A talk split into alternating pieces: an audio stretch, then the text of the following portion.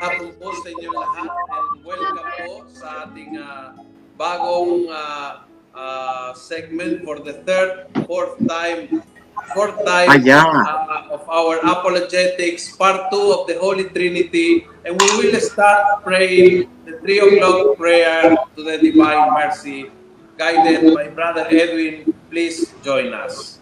In the name of the Father and of the Son and of the Holy Spirit. Amen. Amen.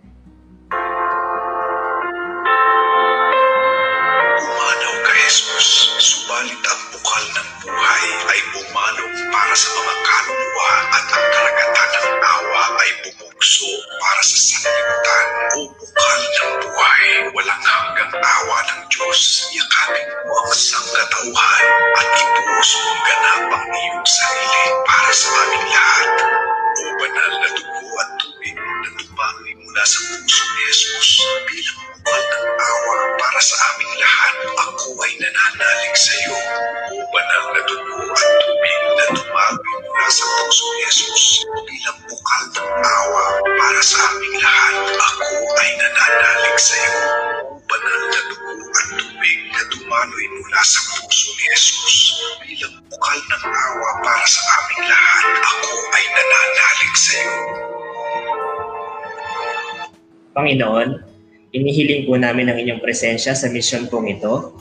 Hinihiling din po namin ang iyong malabathalang awa para po sa aming lahat sa panahon ng pandemyang ito. O banal na espiritu ng karunungan, pangunawa, hinihiling po namin ang inyong inspirasyon upang maging tagumpay ang pagtuturo ng kagandahan ng pan- pananampalatayang katoliko. Ito po ay hinihiling namin sa pangalan ni Jesus. Amen. Sa ngalan ng Ama, ng Anak, ng Espiritu Santo. Amen. Amen. Okay, muli magandang hapon and uh, welcome back, Father Abe. Welcome po. Welcome. Maraming salamat po, Father Lucio.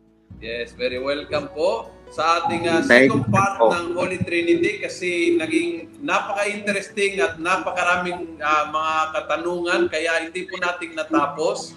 And so, Opo. we will go back today uh, para maganda na mapag-usapan na masinsingan ito, no? So some reminders uh, bago magsimula. Number one, um, a very important thing. You can go back to our old episodes at YouTube. Nag-open yes. po kami sa YouTube, YouTube sa Almo Salita.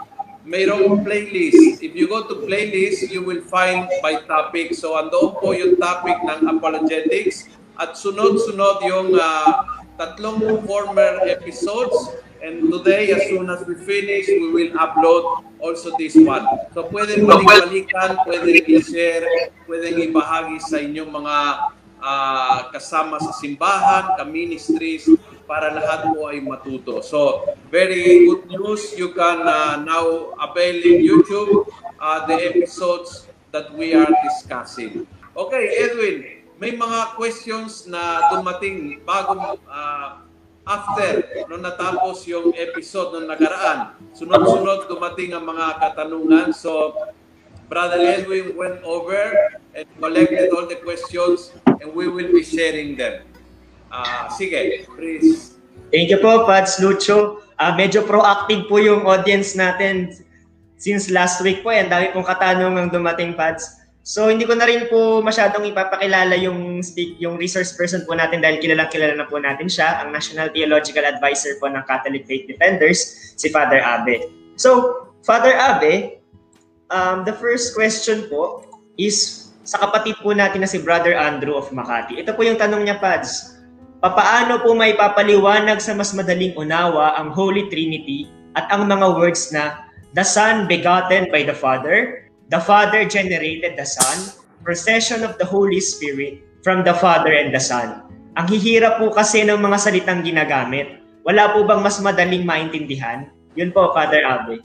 Okay. Ay, naintindihan po natin kasi po nung itong mga salitang ito ay ginamit ng uh, Council of Nicaea no way back uh, year 325 at na mga sumunod pang council, yung Council of Constantinople, Council of Ephesus, tas Council ng Council ng Calasidon, no at uh, iba pang mga uh, konsilyo ng simbahan. Ibig sabihin po ng konsilyo, nagtipon-tipon yung mga obispo ng simbahan mula sa iba't ibang panig ng daigdig pagkatapos kanilang pinagtibay kung ano ba yung mga mali sa pananampalataya, yung, yung mali na tinuturo, no? yung mga maling turo hinggil sa pananampalataya para mai-preserve yung true faith at pagkatapos paano ba natin mas mauunawaan ito gumamit sila ng mga theological and philosophical terms. Isa nga diyan doon sa ano no, doon sa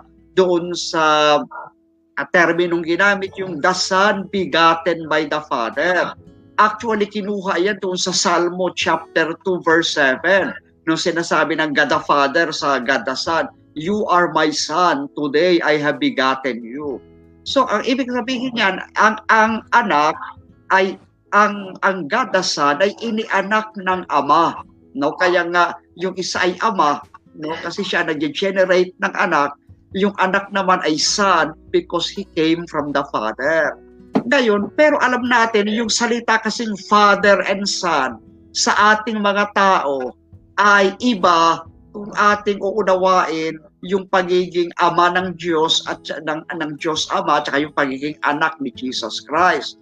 Dahil tayo, pag sinabi natin, anak ako ng tatay ko, ibig sabihin yung tatay ko ay uh, ano no sumiping ng ng buong pagmamahal sa kanyang asawa sa aking ina at ako ang naging bunga ng kanilang pag-iisang katawan at pag-iisang puso no subalit ang Diyos ay walang asawa ang Diyos ay ay hindi nagkaroon ng biological union no with someone else with a, with a woman para mabuo si Kristo. Kaya ito ay hindi pagiging anak ni Kristo biologically. Kung ang tawag ng simbahan natin ito ay eternal begetting, eternal generation. Ito ay ang pag uh, pag-aanak kay inianak ng Ama si Kristo sa walang hanggan no in eternity, no begotten not in time, not in space, not in physical condition, but eternal generation. Ano yung paano natin yan maintindihan? Kasi ang simbahan gumagamit ng analogy. No? Kaya ito po ay hindi perpektong analogy ang maibibigay natin kasi nga hindi tayo hindi tayo si Kristo na Diyos din na pwede niya i-explain yung mai, maibibigay, maituturo kung ano yung Ama, ano, perfectly. No, subalit ganun pa man, uh, tinuruan tayo ng, Pangino- ng, ng Panginoon no na gamitin ang ating uh, faith and reason no using the divine revelation na pinagkaloob na kung paano pinakilala ng ng Diyos ang sarili niya sa atin at ang ating reason, ang ating isip at talino na pinagkaloob ng Panginoon. So, yung analogy niyan parang yung ano no, yung planta ng kuryente o isang malaking planta So yung kuryente na dumadaloy kunwari sa buong Metro Manila, yan ay nanggagaling sa isang planta, no? So yung, yung planta na yun, yun ang nag-generate ng electricity. Okay. Kaya yung electricity, it is generated by the power plant. No? Dahil ito ay nagmumula no, dun sa power plant na yan, they are essentially one. No?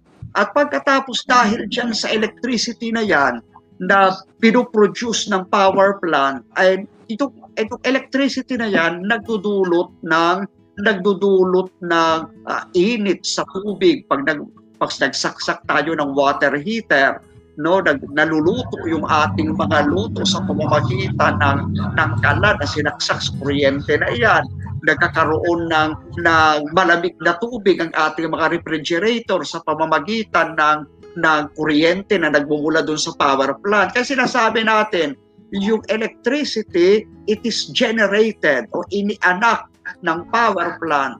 And at the same time, yung init na nagmumula no, diyan sa kuryente na yan, diyan ay nagpo-proceed no, from the power plant to the electricity to the, ano, no, uh, at nagbibigay buhay sa atin.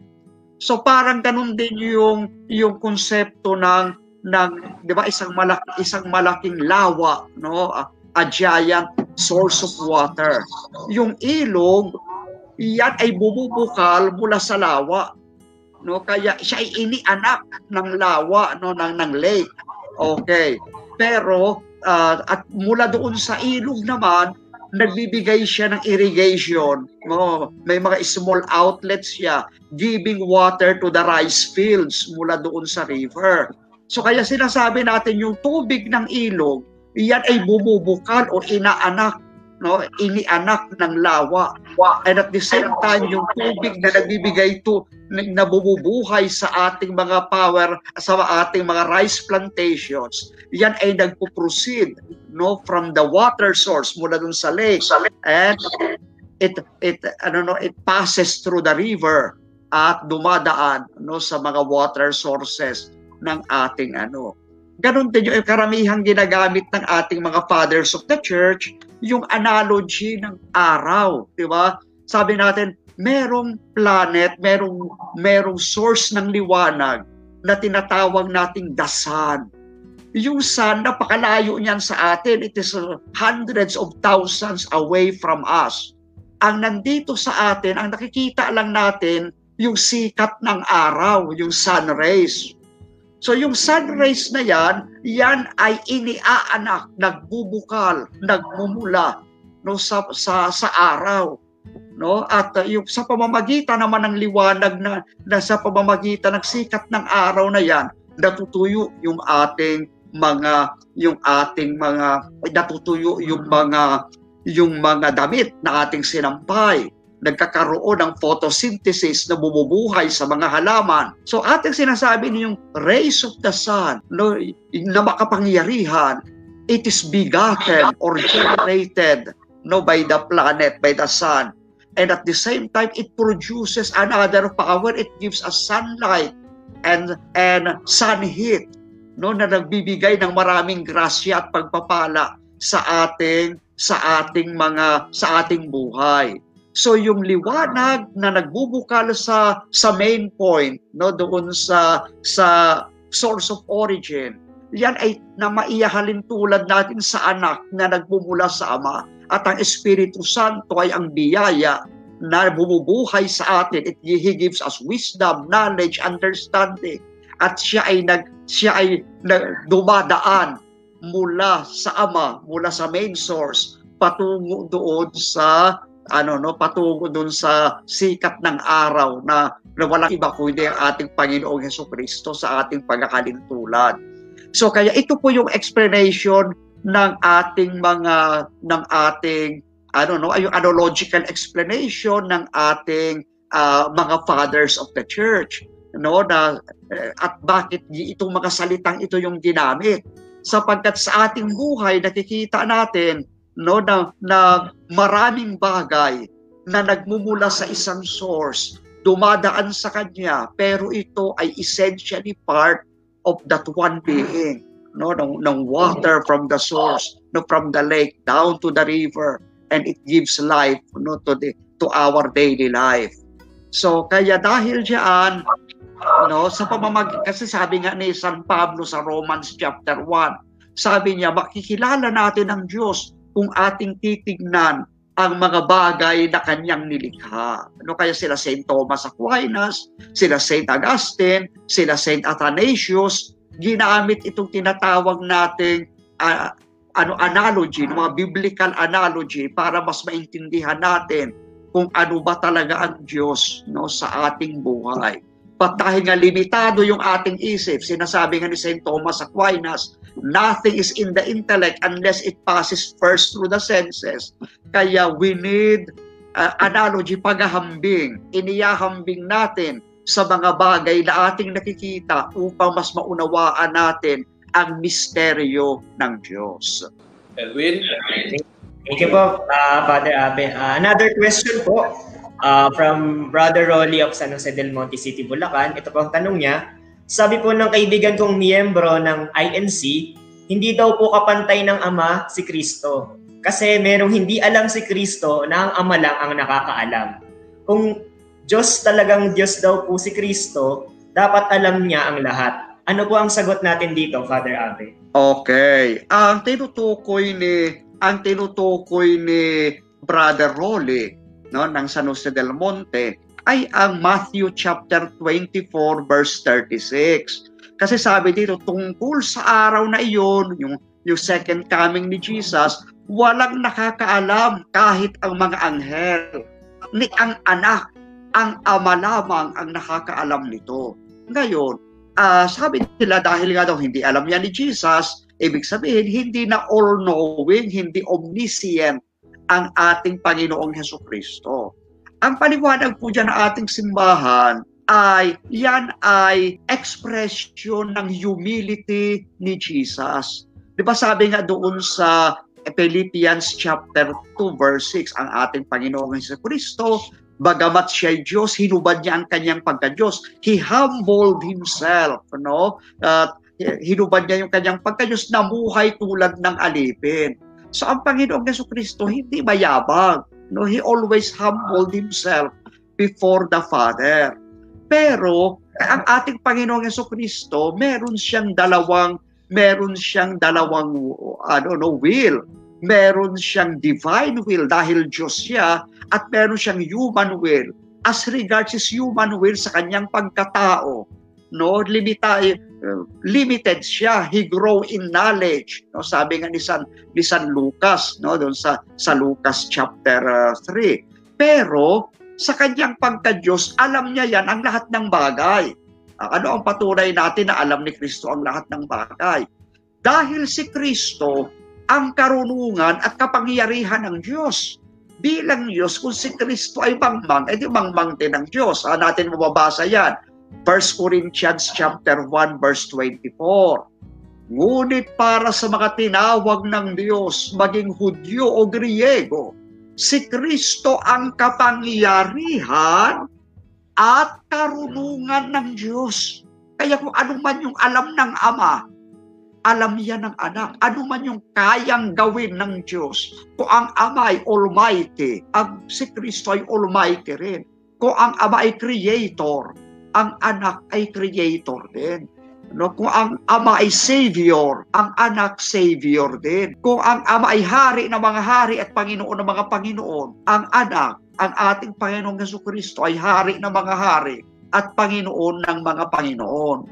Actually, may sinasabi si San Juan, no, ang, ang Biblia, sa Revelation chapter 19 verse 12 to 13 na may alam si Kristo, may alam ang, ang anak na siyang salita ng Diyos na walang ibang nakakaalam. O sabi dito, tulad ng maningas na apoy ang kanyang mga mata ng talagang Diyos. At ang ulo niya ay maraming korona.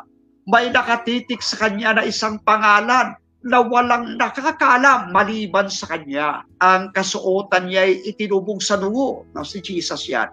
At ang pangalan niya ay salita ng Diyos. So, yung, yung daw pangalan ni, ng, ng, ng Diyos anak, walang ibang nakakaalam kung hindi siya. Siyempre, ang ibig sabihin niyan, walang sino mang nilikha ang nakakaalam noon. Dahil Diyos lang ang nakakakilala sa Diyos. Kagaya sabi ng ating Panginoong Yesu Cristo sa John 1.18, kailanman walang nakakita sa Ama, walang nakakakilala sa Kanya. Ang Diyos Anak ang nagpakilala no, sa Diyos Ama. Ngayon, alam ba yan ng Holy Spirit? Baka sabihin naman nila, yung Holy Spirit, eh, mangmang, hindi alam yan. Dahil ang Ama lang ang nakakaalam. Alam yan ng Holy Spirit. 1 Corinthians chapter 2 verse 10. Ganito po yung sinasabi. Ngunit ito'y inihayag sa atin ng Diyos sa pamamagitan ng kanyang Espiritu. Nasisiyasat ng Espiritu ang lahat ng bagay kahit na ang kalaliman ng Diyos. No, sa wikang English, the Spirit searches everything, even the deepest things of God. Ano? So, ibig sabihin, hinahana. Hintayin po natin ang pagbabalik uh, ni Father na mukhang nakakaroon siya ng uh, connection problem. Yan. Okay. Is Father around? Not yet. Not yet. Not yet. Oo. So, mamaya meron tayong mga questions no na pumapasok. Tatanungin natin si Father from Mira. Okay, all these fathers are great, but how do we prepare ourselves to heaven? Okay. So, well, this is one way. Knowing knowing God is very important, no, in preparation for heaven because uh, what you know, you love, and what you love, you practice. I think uh, mahalaga sa ating yung mga bagay na ito, no, yung yung uh, yung pagkakakilala sa Panginoon so we can have a, a deep relationship based on truth sa Panginoon and therefore be saved by the grace of God. And yung yung grace of salvation we have to act it out kailangan na may may epekto sa ating buhay yung grasya na natanggap. Therefore uh, yung grasya ng Diyos ay nagwo-work sa atin tungo sa pagbabago no? So uh, we prepare going to heaven already live, living the will of God dito sa lupa. Mahalaga na ang uh, ang puso at ang isip at yung mga paa nating ay nakahapak dito sa lupa. And we have to bring the kingdom. Let God reign. Yun ang mahalaga. Yun ang trabaho natin. Yun ang best preparation from heaven that is living fully dito sa lupa ang mga kagustuhan ng Panginoon. Making a little heaven dito sa ating tahanan, sa ating kapitbahayan, sa ating uh, workplace, how do you treat people, how do you help the poor, lahat po yun, no? yung relationship mo sa Panginoon, your prayer life mo, lahat po yun ay makakatulong na gagawin mong uh, munting langit ang iyong lupa ngayon and that will eventually bring you to heaven. Okay, we welcome back Father Abe. Hello po. Nga, pasensya na po sila at nawala ng nawala ng ano no signal dito. At uh, yun nga po kasi baka sabihin nila yung Holy Spirit eh hindi alam, no, 'di ba? Kasi kasi sabi si Kristo daw hindi alam, alam ng ating Panginoong Hesus Kristo yun dahil siya ang karunungan ng Diyos. 1 yeah. Corinthians chapter 1 verse 24. Ngayon, yung Holy Spirit naman, sabi ni San Pablo, iniyahayag sa atin ng Diyos sa ang lahat ng bagay sa pamamagitan ng Espiritu. Sapagkat nasisiyasat ng Espiritu ang lahat ng bagay, pati na ang kalaliman ng Diyos. The, the Spirit searches everything, even the deepest things of God. No, kaya yes. diyan natin makikita na, na, na kung ang God the Father ay all-knowing, God the Son and God the Holy Spirit are also knowing, uh, all knowing, because they are one and the same God. Father, this is almost a follow-up question, no? Uh, Opo. comes from from a person na may kaibigan ng INC. Ito ang tanong niya uh, from Boracay. May tanong ako sa inyo, yung sabi po ng INC ko, uh, Diyos, kung Diyos daw si Kristo, dalawa na ang Diyos. Okay. Unang-una po sa lahat, ano ba yung sabi ni Kristo mismo? Okay. Kung babasahin po natin ang John chapter 10 verse 30, ang sabi ni Kristo, ako at ang Ama ay iisa. Okay, ang paliwanag po na ating mga kapatid na na miyembro ng ng ibang religion ng INC halimbawa, ay uh, sila daw ay magkaiba yung Ama, ang Diyos, si Kristo, tao lang, nagkakaisa lang daw sila sa diwa o sa isipan. Uh, hindi po sinabi ni Kristo, ako at ang Ama ay nagkakaisa, no? O isang diwa. Ang sabi ng ako at ang Ama ay iisa. Sabi ng simbahang katoliko, saan sila iisa? Sa pagka-Diyos. Kasi sabi mismo ng sabi mismo ng Ama na ay Diyos ang ating Panginoong Heso Kristo. At ito nga po sinasabi sa atin no ng ng, ng Diyos Ama dito sa letter to the Hebrews uh, chapter 1 verse 8. Ganito po yung ating mababasa. Sabi po ng ating Panginoong Panginoon Diyos, ngunit tungkol sa anak ay pinasabi, ang iyong luklukan o Diyos ay magpakailanman at ang setro ng katuwiran ay siyang setro ng iyong kaharian. So ibig sabihin, kinikilala ni Kristo na, na Diyos ang Ama, kinikilala rin ng Ama na Diyos ang Kristo. Kaya sila ay iisa sa pagka-Diyos. Pero bakit sila nakapag-uusap? No? Bakit sila may communication? Kasi ang communication, ayan ay kakayahan ng persons. Now, bakit kami nakapag-uusap ni Father Lucio? Kasi he is a person, I am also a person. O, makapag-uusap tayo sapagkat you are a person. So, ibig sabihin, they are distinct in persons. No? But at the same time, they are one being as God. Hindi dalawa ang Diyos kasi sabi nga ni Jesus, ako at ang Ama ay iisa. Okay, thank you, Father, for that. Uh, Edwin, may questions pa, di ba? Meron pa. Apo, meron pa po, Pads. Father Abe, ito pong third question ay from Brother D- Brother David of Batangas. Ito po yung kanyang tanong. Papaanong naging persona ang Espiritu Santo? Saan po mababasa sa Biblia na Diyos ang Espiritu Santo at isang persona tulad ng Ama at Anak? Although nasagot na to ni Father, baka po may iba pang verses na ilalatag si Father Abe. Okay, unang-una po sa lahat, ano, ah sabi dito sa sabi dito ni San Pedro no sa Acts chapter 5 verse 2 to 4. Kaya sinabi ni Pedro kay Ananias, bakit mo pinabayaan na maghari sa iyo si Satanas? Nagsinungaling ka sa Espiritu Santo at binawasan mo para ah, para sa iyong sarili ang pinagbilhan ng lupa. Hindi ba ang lupang iyon ay iyo bago mo ipinagbili? At ang at nang maipagbili na, hindi ba nasa iyong pamamahala ang pinagbilhan? Ano ang dahilan at ginawa mo iyon? Nagsinungaling ka hindi sa Diyos, hindi sa tao. No? Nagsinungaling ka hindi sa tao, kundi sa Diyos. No? Yan ay Acts chapter 5 verse 3 to 4. So ibig sabihin, ang Espiritu Santo ay Diyos.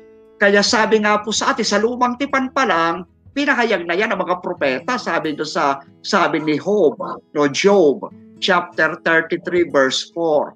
Nilikha ako ng espiritu ng Diyos, ang hininga ng makapangyarihan sa lahat, ang nagkaloob sa akin ng buhay, no? So kaya doon sa Genesis 2:7, nilikha ng Diyos ang tao mula sa alabok ng lupa, hiningahan sa dalawang butas ng ilog, at ang tao ay naging kaluluwang may buhay ano, akala natin yung ama lang ang may gawa niya. No, hindi si Kristo din nandiyan. At yan din, nandiyan din ang Holy Spirit. No, kaya ang tawag sa Holy Spirit ay uh, ano no, pneuma, no in Greek. No, yan ay hininga. Yan ang hininga ng Diyos. So ang lumikha daw sa atin ay ang Espiritu Santo ang nagbigay buhay sa atin. Kaya creator din ang Espiritu Santo. No, so diyan po natin makikita na malinaw sa banal na kasulatan no, na ang Espiritu Santo ay Diyos. Kaya ang tawag ni San Juan sa Diyos, ang God is the Spirit. No, John chapter 4 verse 24. Bakit natin tinatawag na persona siya? Kasi pinakilala siya ni Kristo sa atin na persona. Hindi lang energy, hindi lang isang bagay. Actually nga no sa sa wikang Ingles very clear kasi no para sa atin yung yung yung pronoun na ginamit. Ang ginamit ng Panginoon Yesu Kristo personal pronoun. No sabi niya sa John 14:26 the comforter the Holy Spirit whom the Father will send in my name he will teach you all things ibig sabihin siya ang magtuturo ng lahat ng bagay, kaya siya yung pinagmumulan ng lahat ng karunungan at lahat ng kaalaman. He is a teacher. Uh, at yung personal pronoun na he, no masculine form pa nga yung, yung ginamit. Okay. No, bagamat walang kasarian ang Espiritu Santo dahil siya hindi hindi physically male, pero ang ginamit na pronoun no uh, ay personal male male third person singular. Okay. At pagkatapos is a teacher of the faith, he can teach. Uh, so, siya pinagmumula ng lahat ng karunungan at lahat ng katotohanan. John 15:26, when the comforter is come, whom I will send. So, hindi lang isisend ng Father, isisend ni Jesus. Kaya he proceeds from the Father and the Son. I will send unto you from the Father. He is the Spirit of truth who proceeds from the Father. He will bear witness to me. So yung Espiritu Santo, nagpapatutuo din. He declares, He proclaims, He teaches. So yan ay gawain ng isang persona. John 16:7, Nevertheless, I tell you the truth. It is expedient for you that I may go away. For if I do not go away, the Comforter will not come unto you. But if I go, I will send him unto you. Okay, so siya ay sinusugo ng ating Panginoong Heso Kristo. No, siya ay yung comforter, parakletos, advocate natin. Ibig sabihin ng advocate, defense lawyer, tagapagtanggol natin sa Diyos. Ang ang titulo ni Satanas, the accuser, no, sa, sa Revelation chapter 12. Sabi, yan, ang tao yan, makasalanan yan, demonyo yan, yan, magnanakaw yan, yan, madumi, ang madumi yan, bastos yan. Ayun, accuser, lahat ng baho natin, sinasabi ni Satanas. No, pero ang defense lawyer natin, ang tagapagtanggol, wag naman, mabait naman yan. Ano, may kabutihan yan. No, nagmamahal naman yan sa magulang. No, gumagawa yan, nagtatrabaho yan. No, gan- Ayan na naman. Na, Di bale, Pads, probably next week makaba, makakabalik na po tayo sa studio if ever po mag-GCQ na po tayo. Ano po, Pads? Oo. So, sorry po sa technical problems po na na-encounter po natin. Mukhang naputol na naman po ang signal ni Father Aber. Yan. So, tingnan natin kung ah, makakabalik ah, si Father.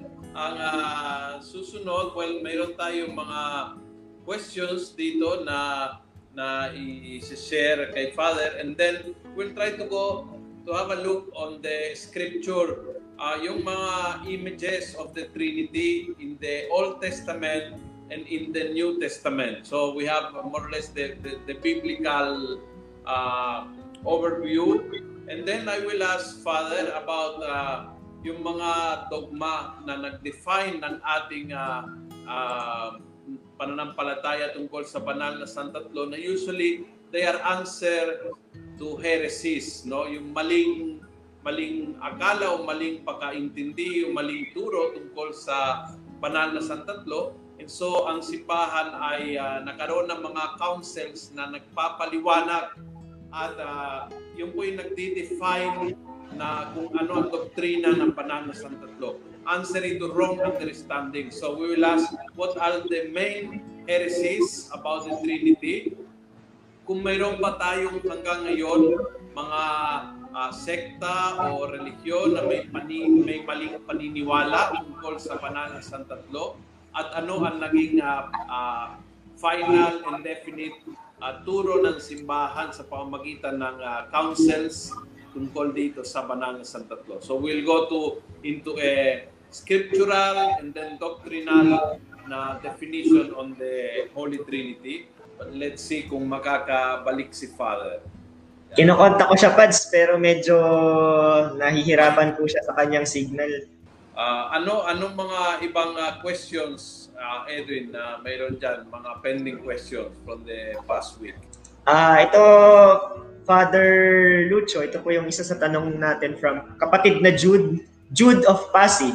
Jehovah's Witness po ang co-worker ko sa office. Para daw po sa kanila, hindi Diyos si Jesus. Sa halip, isa lamang siyang anghel.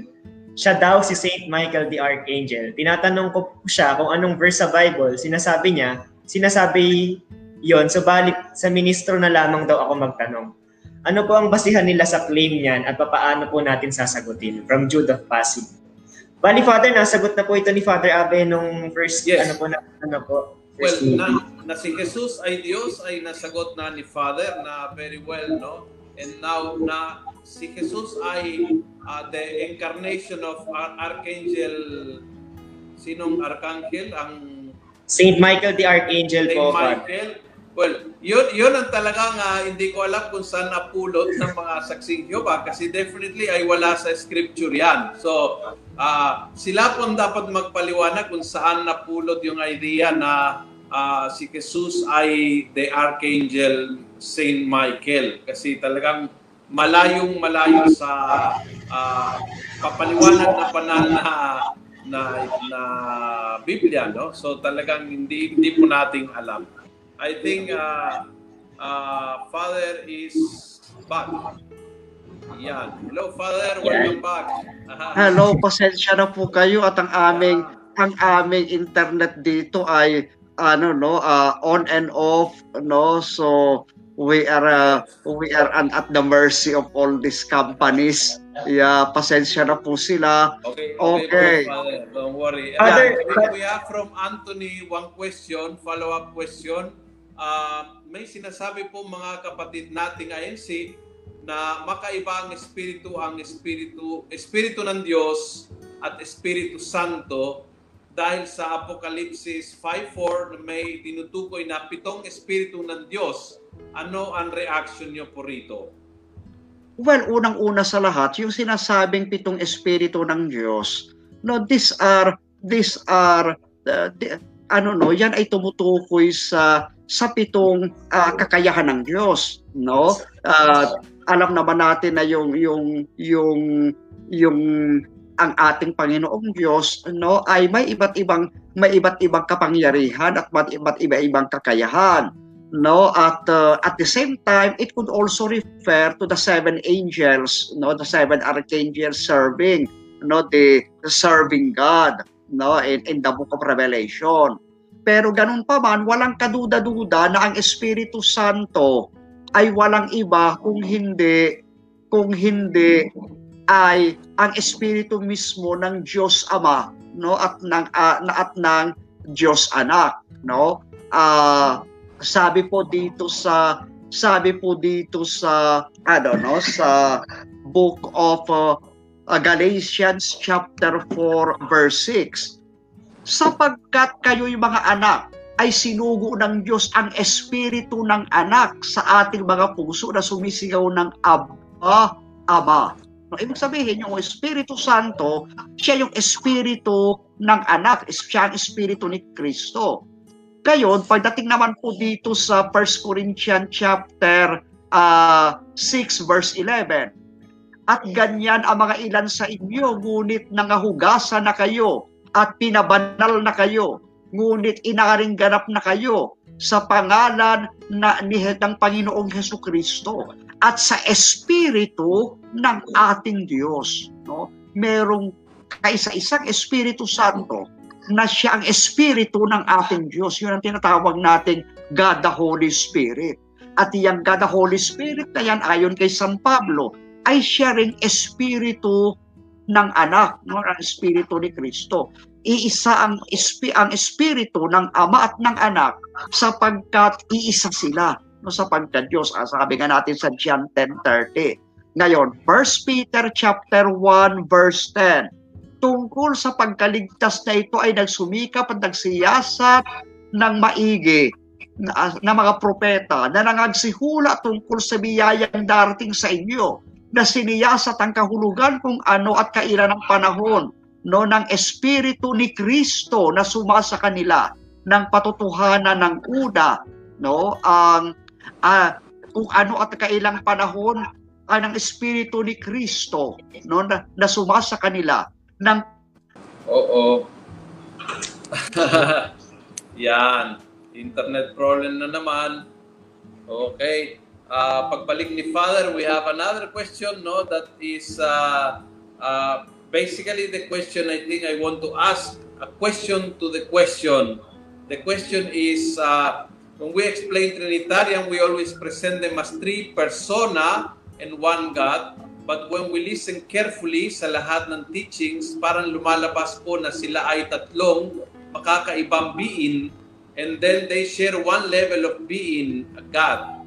Paano po ba ang magandang paliwanag na talagang iisa lang sila both from being God and one being but only act in three different personifications. So, we will ask Father to distinguish what is a person and personification because they are not the same, no? And so uh, we don't believe that uh, is uh, one God with three personifications.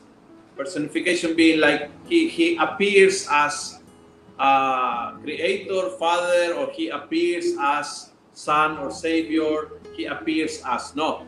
We believe that there is one one God and the, the being God, the Godhead, I share with this within the Trinity in three persons that make one God, but they are not three gods, but they are three persons within the Trinity. Kumbaga, essential sa Trinitarian life yung pagiging tatlong persona. So, basically what we are saying that the being of God is communitarian. And uh, the the relationship with God is relational and therefore we talk about the processions and the generations. So yun po yung next na tatanungin natin kay Father, what are the processions that proceeds from the Father, proceeds from the Father and the Son. So what are the processions and what is generation? We will ask that later. But uh, let Pads me... Lucho, Yes. uh, I would suggest po, Father, na for us to better understand this, kasi sabi nga po ni Father, our knowledge is very limited kung pag-uusapan po natin is the mystery of uh, the Trinity. So, I would I would add a link po, Father, dito sa ating comment section ng uh, topic po na metaphysics kasi through this basic metaphysics, possibly po maintindihan po natin what is essence, what is nature, what is a person. So, kung ano po yung, how these three words goes hand in hand and how this differs po. So, yun po. Kasi dinidiscuss din po ito sa CFD Father, yung basic metaphysics. So, para guide or aid po dito po sa pag, pag-aaral po natin ng tinatawag natin the doctrine of, the dogma of the Holy Trinity. Yes. So, yun po yung pwede natin itulong sa ating audience. And nakabalik na po si. Uh, thank you po. Ng, uh, uh, I'm very sorry, Father. Nang pasensya na po sila. No, no. Yeah. Okay lang po. Uh, Uh, Father, may the Lord bless the Globe or uh, PL, PLDT. Yes. Father, if, if you can give a, a short answer to this, uh, I, I think the question is, uh, is this. When we explain Trinitarian, we always present them as three persona and one God. But when we listen carefully sa lahat ng teachings, parang lumalabas po na sila ay tatlong makakaibang being and they share one level of being a God. Paano po ba ang magandang paliwanag na talagang iisa lang sila both from being God and one being but only act in three different personifications. So, uh, kanina lang po kayo yung na-disconnect, in-explain ko na uh, they, they are three persons, not personifications.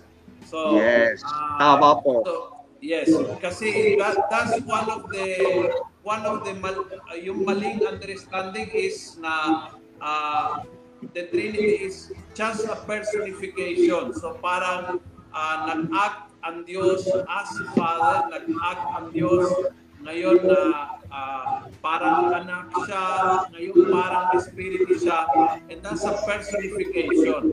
But that's not what we believe. What we believe that they are three persons, not three personifications. Can you elaborate a little about that, Father, please? Okay, unang-una po sa lahat, ano, ah, ah, sinabi na sinabi na po natin kanina na six sinabi mismo ng ating Panginoong Heso Kristo, ako at ang Ama ay iisa. Okay, at pinakita na namin sa inyo yung napakaraming mga talata na ang Ama ay Diyos at ang ating Panginoong Heso Kristo ay Diyos. Ibig sabihin, yung kanilang unity ay nandoon sa kanilang pagka-Diyos. Ah, yung tinatawag nating being of God, yun ang kanilang divinity, yun ang kanilang substance and essence. Okay. Ngayon, yung, yung kanila namang distinctions, no, yung kanilang distinction, yung kanilang kaibahan, ay wala doon sa kanilang being. Wala sa kanilang pagka-Diyos. Nandun sa kanilang pagiging person. Hindi lang po sila, tama po si Father Lucio, na hindi lang sila personification, hindi lang yung para bang artista, no, na, na ngayon eh si Marian Rivera siya ay Darna. Pagkatapos kinabukasan siya si Marimar. Tapos sa susunod na naman, ano na naman, ibang ibang ibang uh, role na naman. Ano, hindi po ngayon personification. Hindi sila umaarte lang, naiisa lang siya, the one being, one person, kung hindi na, na nag-aakto lang na iba't ibang ng iba't ibang uh, anyo.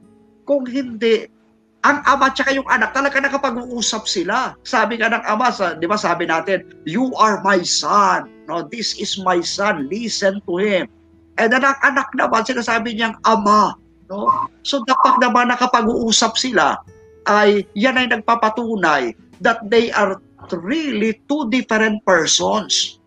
No, bawat isa may sariling pag isinugo ng ama ang anak. No, kung siya yun, ibig sabihin sinugo ng ama ang sarili niya. Okay. So the fact na yung ama sinusugo yung anak, at the same time they remain one God. Ibig sabihin iisa sila sa divinity. Pero ang kaibahan nila sa perso sa, sa pagiging person, sa personality. Talagang sila ay distinct individual, no, with sariling with with with their own with their own will, no? At uh, sa pamamagitan nito, no, masasabi nating two persons sila. Okay, so napakalinaw po niyan. No, kagaya ng sabi natin, yung they are one in everything that pertains to divinity. They are both creator, they are both almighty, uh, they are both eternal, but at the same time, ang Ama hindi nagkatawang tao, si Kristo lang ang nagkatawang tao. Si Jesus, yung God the Son, pinagbuntis at pinaglihi at inianak ni Mama Mary dito sa lupa sa Bethlehem. Ang God the Father hindi sumilang sa Bethlehem. Hindi naging bata ang God the Father. Hindi napako sa krus ang God the Father. Kaya pag sinabi natin personification lang siya ng iisang ng iisang uh, person o isang Diyos, ibig sabihin yung God the Father, siya rin yung napako. Siya rin yung sinilang sa Bethlehem. That is that is heretical and that is not supported by the Bible. So merong Diyos Ama no, at Diyos Anak. Yung distinction na yan nasa person, pero they are one being.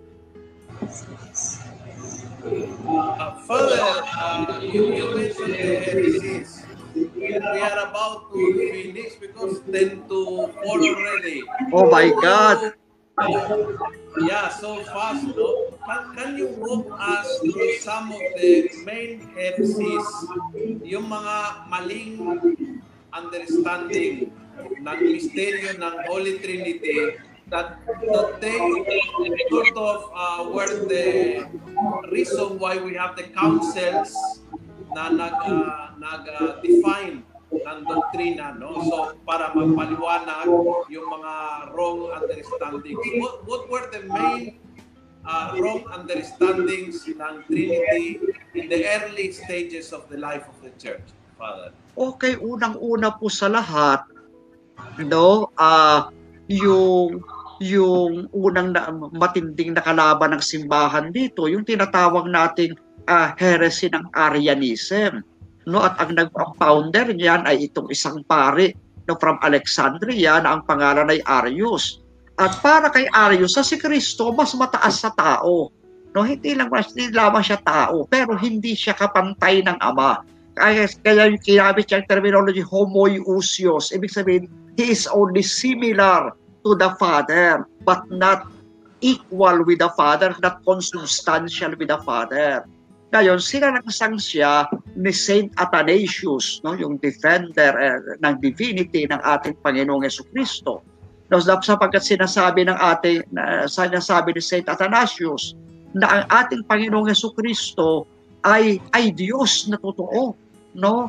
At uh, at uh, taong totoo.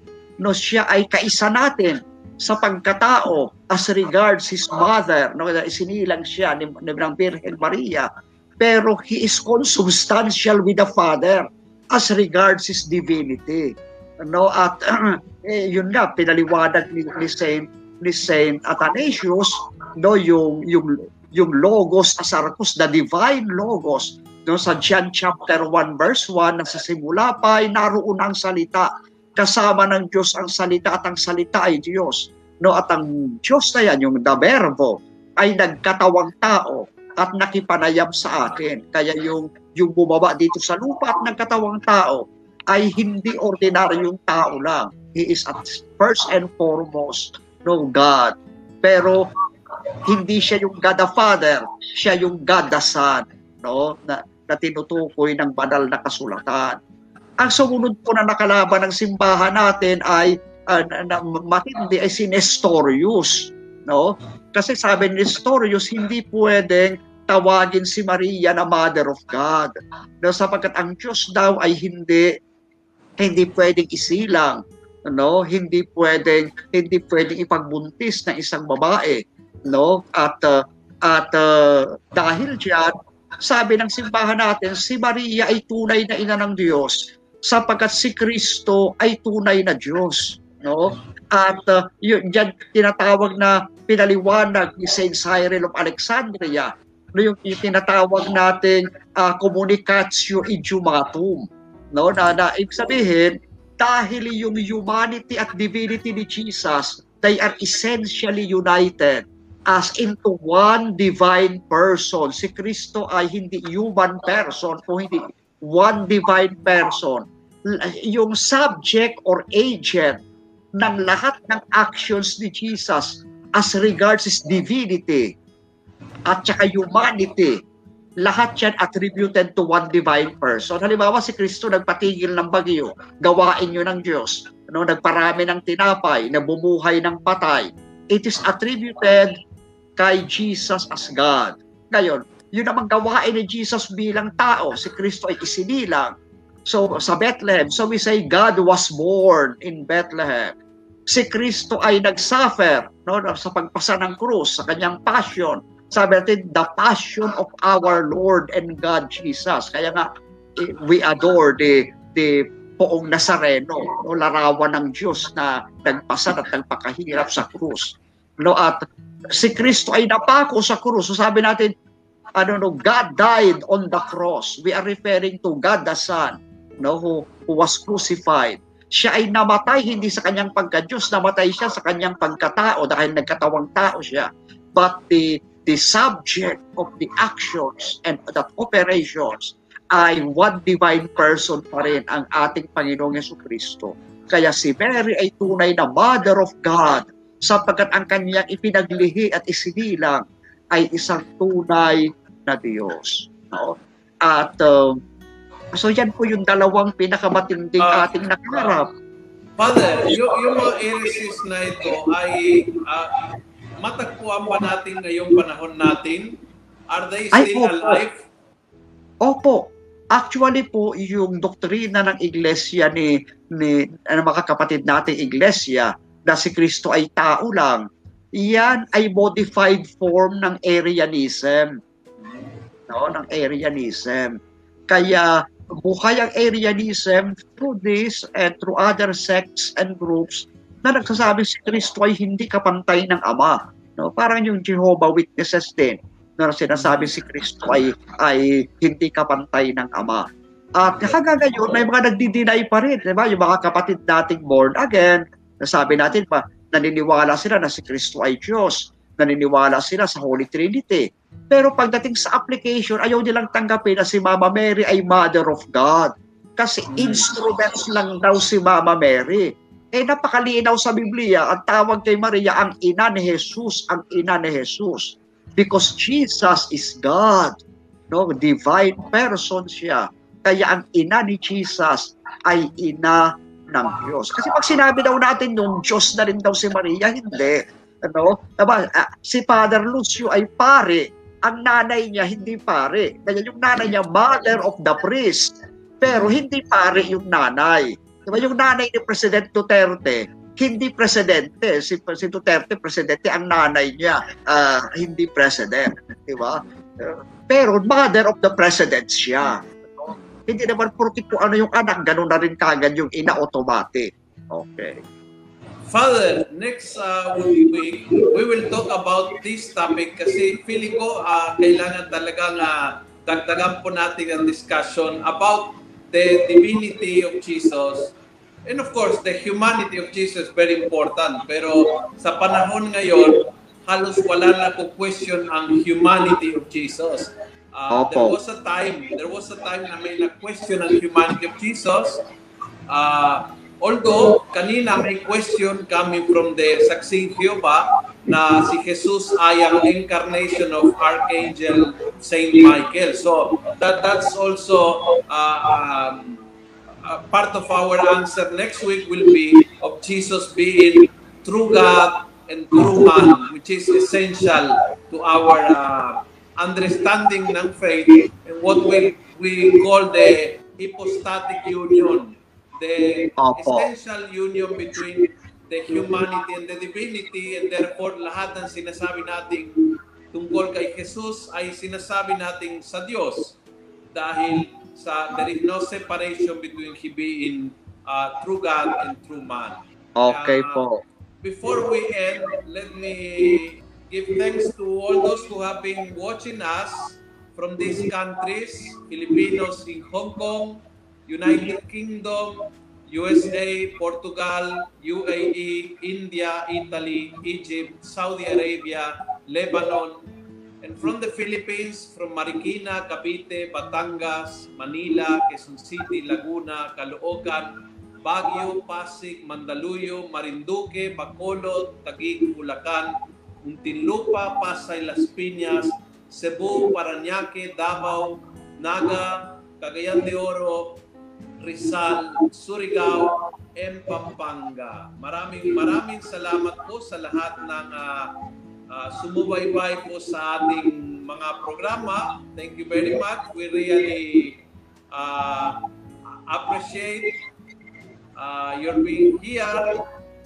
Thank you for all your good comments. Maraming salamat po. Uh, Father, the people are very happy about uh, yung pa- paliwanag. No? Thank you. Uh, uh, sabi ni Jojo, Father Abe, good afternoon. Sobrang hanga ako sa iyo, Father Isakam, pantas sa aming buhay katoliko. Thank you very much. Okay. All right. So, wonderful. Thank you po for this wonderful topic, sabi ni Manny. Thank you very much po. Sabi ni Susan, thank you Father Aver sa mali, malinaw na paliwanag. Yan. Uh, sabi ni Alice, ang galis niyo talaga magpaliwanag Father Aver and Father Luciano. Salamat po. Thank you for appreciating. Um, sabi ni Alexander, ang sarap mag-ausap si Father Abe. Parang kulang po ang isang araw para makasagot ang mga katanungan. Okay, talagang kulang po ng oras. Ano ho? Yeah. Um, sabi ni Mapan, thank you, Father. Uh, more Catholics will clearly understand the Trinitarian faith. All right? So, salamat po no sa inyong lahat. Again, you can go back to this episode and previous episodes uh, to our uh, YouTube account and go to playlist and you will find them there.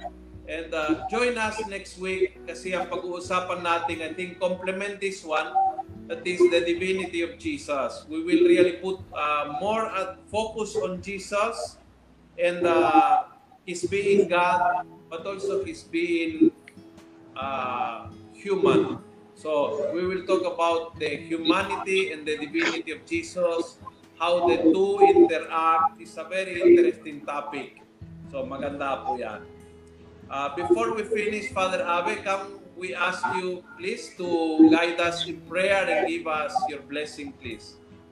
Okay, manalangin po tayo sa ngalan ng Ama at ng Anak at ng Espiritu Santo.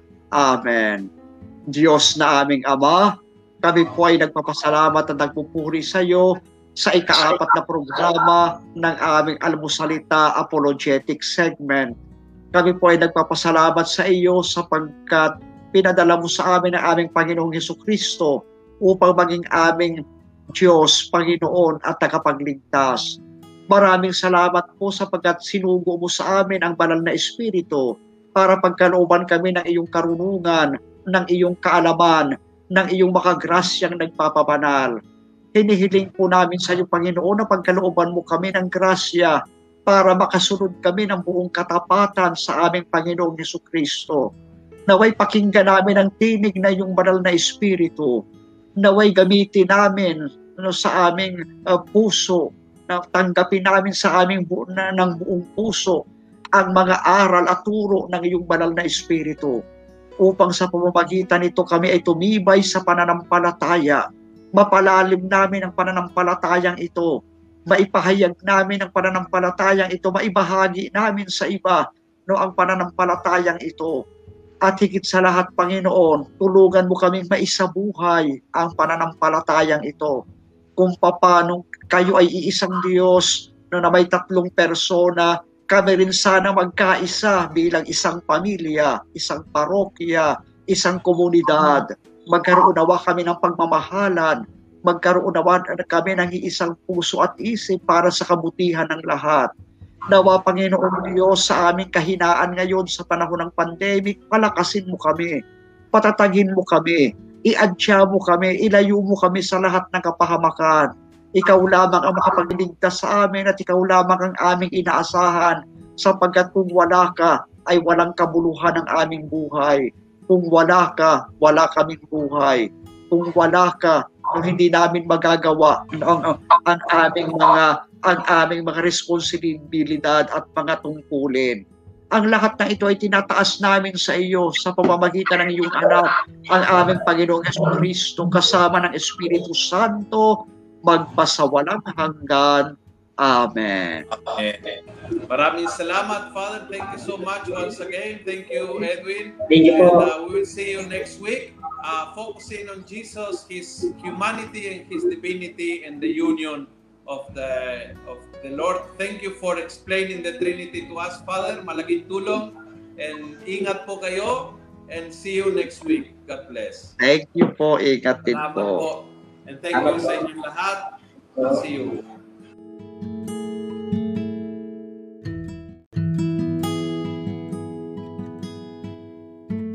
Maraming salamat po sa pakikinig.